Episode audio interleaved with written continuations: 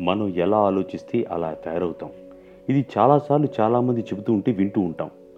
James Allen తన పుస్తకంలో yes a man think ఇత్లో కూడా అలానే అంటాడు. మనిషి తన మనసులో ఏది ఆలోచిస్తాడో అదే విధంగా మారతాడు.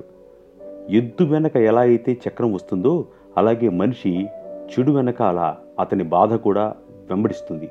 అదే తన ఆలోచన మంచిదైతే సంతోషం తన నీడలా ఖచ్చితంగా వెన్నంటి ఉంటుంది. మరో మాట కూడా అంటాడు.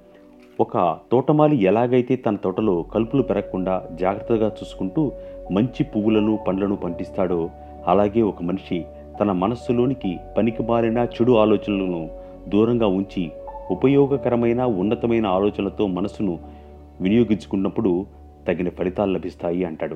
ఇలా మానవుడు చేయటం ప్రారంభించినప్పుడు ఏదో ఒక సమయంలో తన ఆత్మకు తోటమాలి తనే అని తన జీవితానికి గమ్యం నిర్దేశించేది తనే అని అనుకుంటాడు.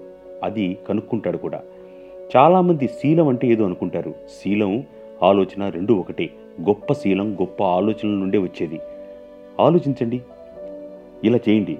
ప్రతిరోజు ఉదయం లేవగానే కాలకృత్యాలు అయ్యాక అలాగే మంచం మీద కూర్చుని ఐదు నుంచి పది నిమిషాల పాటు మనసులో అంతా మంచి ఉన్నతమైన ఆలోచనలతో నింపుకోండి. మౌనంగా మరో పదిహేను నిమిషాలు గడపండి. ఇక మనసును అనే తోటలో గొప్ప గొప్ప పూలను పండిస్తూ గొప్ప తోటమారిగా ఉండండి. మీ మనసు ఒకరోజు గుబాళించడం మీరే గమనిస్తారు.